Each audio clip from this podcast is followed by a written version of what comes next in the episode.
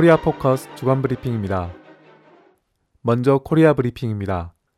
15일 6.15 공동선언 실천 남북해외 측 위원회는 6.15 공동선언 발표 14돌을 맞이해 해내외 온겨레에 보내는 호소문을 발표했습니다. 호소문은 지난 6년간 반통일 세력들에 의하여 6.15 공동선언이 공공연히 부정당하는 비정상적인 사태가 지속되어 왔다며 6.15 공동선언을 부정한 결과는 대결과 적대의 악순환이었다고 밝혔습니다. 그러면서 전쟁의 위기를 걷어내고 화해와 협력, 평화와 통일의 새로운 지평을 여는 유일한 출로는 오직 6.15 공동선언을 확고히 존중하고 이행하는 외에 다른 길이 없다고 강조했습니다. 계속해서 6.15 공동선언 실천 북과 남 해외 측 위원회는 조국 해방 70도를 1년 앞둔 올해를 제2의 6.15 시대를 여는 획기적인 전환의 해로 만들기 위해 전민족적인 통일운동 조직으로서의 책임과 역할을 다해 나갈 것이라고 전했습니다. 북 김정은 최고사령관은 잠수함 부대를 시찰했습니다.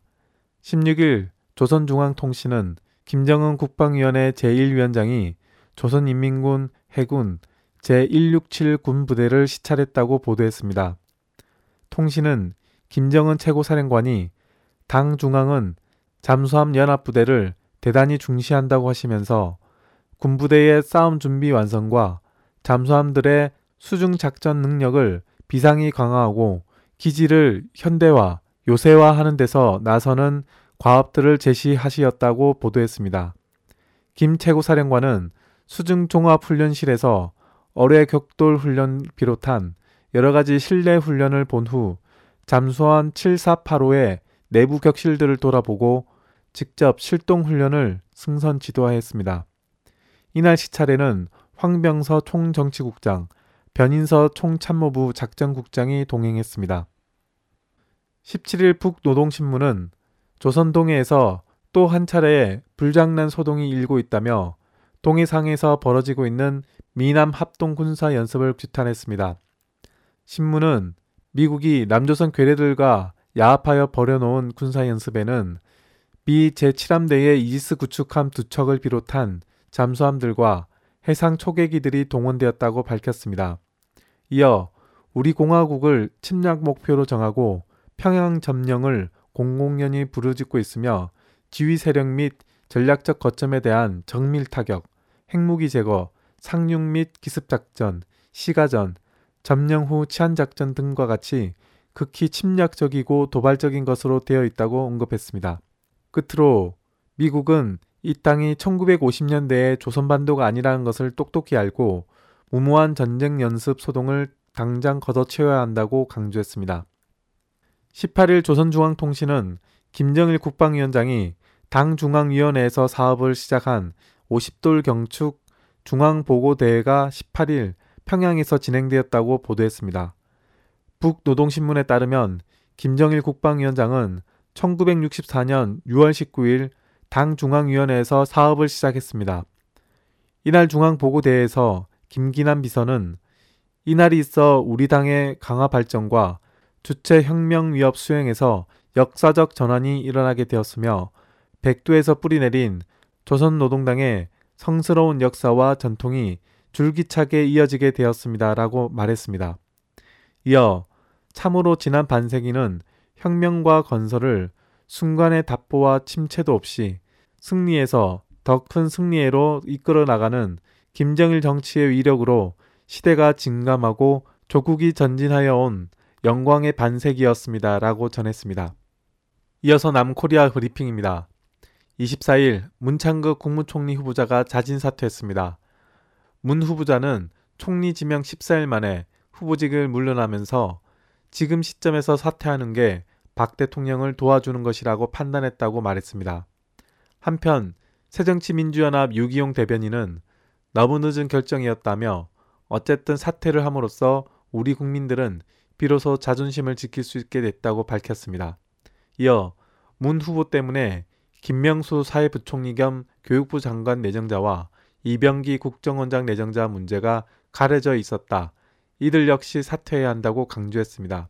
20일 새정치민주연합 지도부는 문창극 국무총리 후보자와 이병기 국가정보원장 내정자, 김명수 사회부총리 겸 교육부 장관 내정자 등 임명을 반대한다는 입장을 밝힌 바 있습니다. 안철수 공동대표는 이번 인사는 총체적으로 낡은 인사이자 국민에게 실망과 상처를 주는 인사라며 그 가운데 특히 3명은 결단코 안 된다고 대통령에게 말한다고 밝혔습니다. 동부전선 GOP에서 총기 난사로 5명이 사망했습니다. 22일 육군에 따르면 지난 21일 오후 8시 15분께 강원 고성군 간성읍 동부전선 육군 22사단 GOP에서 경계 근무 중이던 임모 병장이 동료 병사들에게 K2 소총 10여 발을 난사했습니다. 이 사고로 병사 5명이 숨지고 7명이 다쳤습니다. 이번 참사는 2005년 경기도 연천의 전방초소 내부반에서 병사가 수류탄 한 발을 던지고 소총을 난사 동료 장병 8명이 사망하고 2명이 중상을 입힌 참극 이후 가장 많은 사상자를 낸 총기 사건입니다. 총기 난사 후 무장 탈영한 임모 병장은 23일 오후 자살을 시도한 후 생포됐습니다. 정교조는 19일 법의 노조 판결에 대해 즉각 항소와 법의 노조 효력 정지 가처분 신청 등 법률적 대응에 들어갈 것이라고 주장했습니다. 그러면서 법원의 판단에만 기댈 수 없다며 교원노조법 개정을 위한 활동을 본격화할 것이라고 밝혔습니다. 또 법원 판결에 대해 노동자의 노동권을 박탈했고 헌법과 법률이 부정하는 교원의 기본 노동권을 부정했다며 사법부 스스로 행정부의 신여임을 고백했다고 비판했습니다. 교육부는 판결 직후 바로 노조 전임자 복직 명령, 노조 사무실 지원 중단 등의 후속 조치에 들어갔습니다. 한편 진보 교육감 당선인들은 법원 판결과 무관하게 정교조를 교원단체로 인정하고 협력 관계를 계속할 것이라고 밝혔습니다. 코리아 연대 공동대표를 지낸 통일 애국 인사 이희영 선생이 17일 오후 3시 35분 영면했습니다. 고 이희영 선생은 혈액암 진단을 받고 지난 6일 부천 순천향 병원에서 입원 치료 중이었으나 향년 67세로 끝내 명을 달리했습니다. 코리아 연대 상임 대표를 역임한 고 박창균 목사의 부인이기도 한 이희영 선생은 코리아 경기연대 대표를 맡아 민주주의와 자주 통일을 위해 적극적이며 헌신적인 활동을 해왔습니다. 고인의 추도식이 18일 국립의료원 장례식장에 있었으며 19일 오전 발인식이 진행된 후 고인의 시신은 벽제 중앙추모공원에 안치됐습니다. 코리아 연대 이상준 대표는 마음이 고통스럽더라도 고인을 잘 보내드렸으면 한다며 이양 정신을 심장 속에 새기며 어떠한 시련과 난관에도 구람 없이 계속 혁신하고 계속 전진하자고 강조했습니다. 끝으로 국제 브리핑입니다. 교도통신에 따르면 일본 자민당은 20일 공명당과의 집단 자유권 협의에서 유엔의 집단 안전 보장 무력 행사에 자위대 참가를 제의했다고 밝혔습니다. 집단 안전 보장은 어떤 국가가 유엔 헌장에 반해 다른 나라를 침략한 경우에 다른 유엔 가맹국이 유엔 안전 보장 이사회 결의에 따라 다국적 군 등을 구성해 무력 제재를 가하는 체제를 이릅니다. 집단 안보는 역대 일본 정부가 집단 자위권과 마찬가지로 허용하지 않았습니다. 자위대의 집단 안보 참가가 허용이 되면 일본의 해외 무력 행사는 무제한으로 확대될 우려가 제기되고 있습니다. 아베는 그동안 자위대가 무력 행사를 목적으로 해외 전투에 참가하는 일은 결코 없을 것이라고 밝힌 바 있습니다. 이라크 수니파 무장단체와 정부군과의 무력 충돌이 내전으로 격화되고 있습니다. 이라크 수니파 무장단체 이라크 레반트 이슬람 국가가 수도 이라크 북부 지역을 장악했고 이라크 수도 바그다드를 향하고 있습니다. 미 오바마 대통령은 19일 백악관 기자회견에서 특수부대를 최대 300명 파견할 것이라고 밝혔습니다.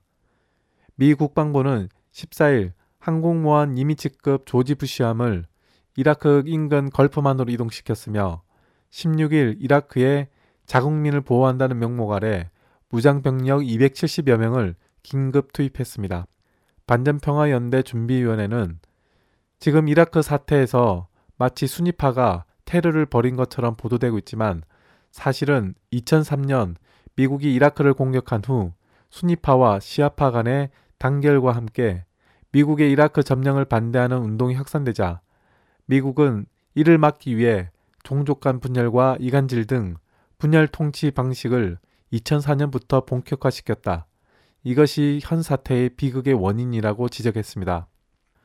지난 12일 실종된 소년들을 하마스가 납치했다고 주장하고 있는 이스라엘 정부가 팔레스타인 수백 명을 잡아들였습니다.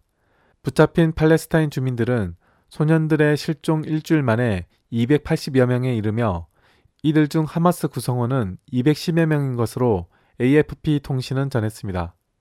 벤야민 네타냐후 이스라엘 총리는 구체적인 증거를 제시하지 않은 채 하마스가 소년들을 납치했다는데 의심의 여지가 없다고 주장했습니다. 하핑턴 포스트 등은 네타냐후 총리가 소년 실종 사건을 이용해 지난 2일 출범한 팔레스타인 통합정부를 분열시키려 한다고 분석했습니다. 또 다른 팔레스타인 전문가들도 이스라엘이 요란한 수색 작전을 펴는 것은 이슬람주의 무장단체인 하마스를 약화시켜 새로이 결성된 팔레스타인 통합정부를 붕괴시키기 위한 것이라고 지적했습니다. 코리아 포커스 주간 브리핑이었습니다.